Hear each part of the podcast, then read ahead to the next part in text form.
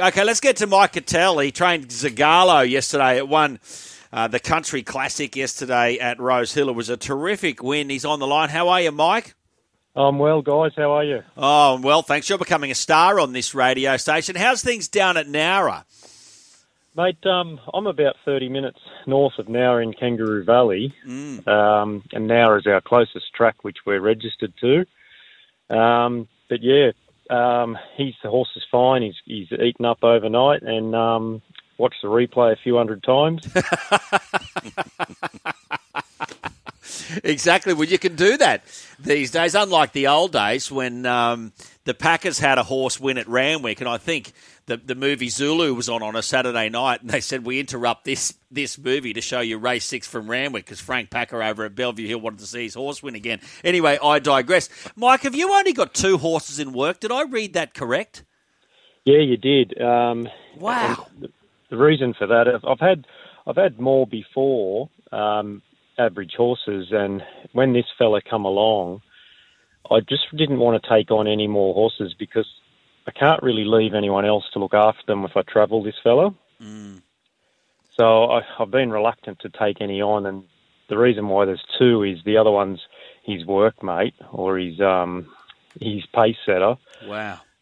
and uh, it also just keeps him calm in his work because we've obviously got to put him on a float to get to the river or to get to the beach or you know if he goes to jump outs at the track we've he just goes a lot better if he's got a mate with him Fair enough. Mike, what's doing? Blokes are texting me this morning saying, can you please thank him for tipping Zagalo on air, a $10 pop yesterday. And if those that didn't hear it, this is what the great man said Yesterday on this morning. show or on this station Yesterday just 24 hours ago. Now, I took him to Canterbury oh he's probably only 70% fit there and I thought we need to give you a, a bit of a run for this race you know there's no barrier trials around that distance and he just jumped out of the ground so look I I think he'll win today and I think he'll win I think he'll win well You're a superstar. No, no. Can I criticise you, Mike, for something? Do you mind? Yes, mate. Go for it. He won, but he didn't win well. Yeah, there you go, Mike. Yeah, he let me down. All right. He let me down. That was unbelievable. You declared this horse yesterday. It started ten dollars. Well, I've, apparently it was, it was twenty six dollars, and then um, all of a sudden, yeah, I said a few words, and he came right in. But but you were right. Geez, you, you must rate him as a horse if you you know you want to travel this horse, you want to do all this, and so therefore you don't take any other horses on because you don't want to leave them alone because you're confident of moving this horse around Australia, chasing good races. Well, that's exactly right, and and obviously I was I had a very confident week, and and my daughter, um, she was very confident. Like, although it was a country race, he has raced in the city mm. pretty much his entire life, and we just knew that he'd come back this prep because he'd acclimatised, and the work that he's been giving us has just been outstanding. I just couldn't see them beating him. And the only thing in the back of my mind after declaring him was, geez, I wish this was a 2400 metre race. So, look, I, I think he's run superb at a distance that's not really his go. And I'm really impressed if you have a look, I think 300 metres after the line, he was still trucking along, not letting anything go past him. And half the field had turned up, pulled up to go back to the mounting yard. Is So he, he he's just an absolute warrior, and the further they go, the, the better he is. Like he, two thousand meters is half of what he's probably going to be the best at. What you- say he's a warrior, and he must be because I heard you yesterday morning in that interview, and you talked about how he'd had a bowed tendon, and, and originally I think Chris Waller bought him out of was it uh, bought him from overseas or from somewhere, and he'd had a bowed tendon and needed to be rehabbed. That's right. He he come he come out of um, I think he was with um, NASA Lutar um, or one of the one of the big owners in England, and they sent him over to Waller after about five runs. He'd never missed a place. The horse as a Yeah. two year old and a three year old, and then Chris got him, and um, they had a few troubles with him early days, which which I since learnt after I bought him, and he, he can get very strong for the rider, and he he's very hard to control. He just wants to do everything at 100 mile an hour.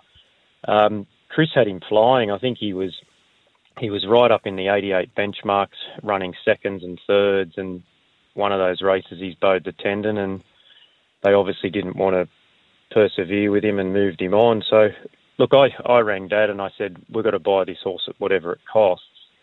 And he was eight grand. Wow. What an investment. Your family races him, right? Yeah, mum and dad own him um, with myself. And look, I, I, didn't really want to put anyone else. This is the third tendon I've rehabbed um, with horses. I don't really like putting owners into broken horses just because, you know, they're, they're, they're suspect to going again. Yes. And I don't want to have to ring them and say, look, you've just invested this money and he's he's broken down again. So look, I I pay for them and I, I wear the cost, but then you know when they win a hundred and sixty thousand dollar race, geez, it's bloody good money.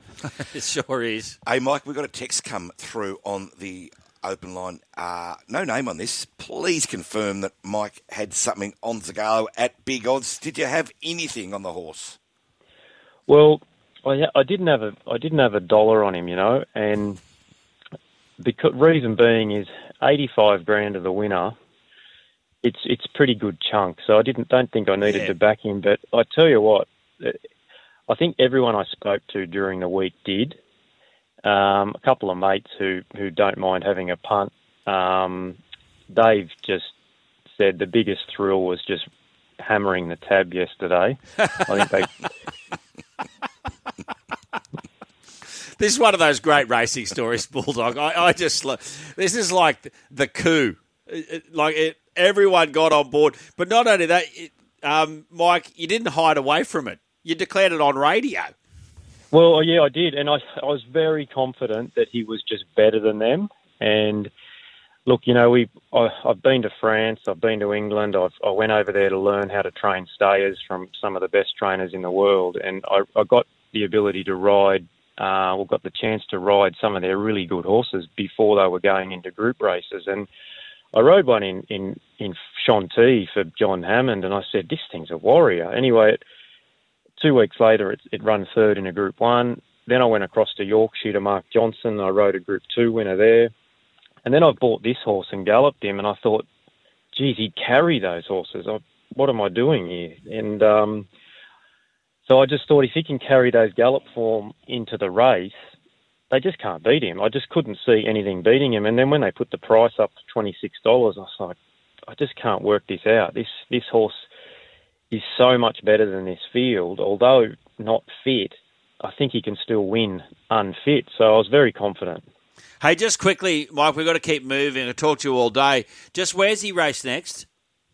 Look, um, I'm probably going to spend the next week swimming him. He just swims he swims a lot. He swims eight minutes just about every day. I'll just see what he tells me, but I, have got three weeks into Moonee Valley, 2,500 metres, uh, the day before Christmas Day. Yep.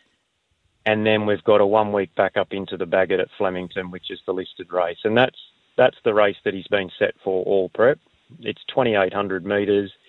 It ticks a few Melbourne Cup boxes too, if if he can win that. Wow! But it also gives us that opportunity to which I want to do. I, I really want to take the horse to, to England. There's a, there's not many two mile plus races in Australia. You've got the Melbourne Cup, the Adelaide Cup, Sydney Cup, where in England and, and France there's there's 50 of them. Mm. And I just think he's got the constitution and the capacity to, to match it with them, but I've just got to prove that to everyone else by winning a good race here first. Well, Mike, it was a great story. Thanks so much for being so open and honest to all the punters who listen to this radio stations. Congratulations and best of luck when you take the horse to Melbourne. No problem. I'll, I'll let you know how he's going then.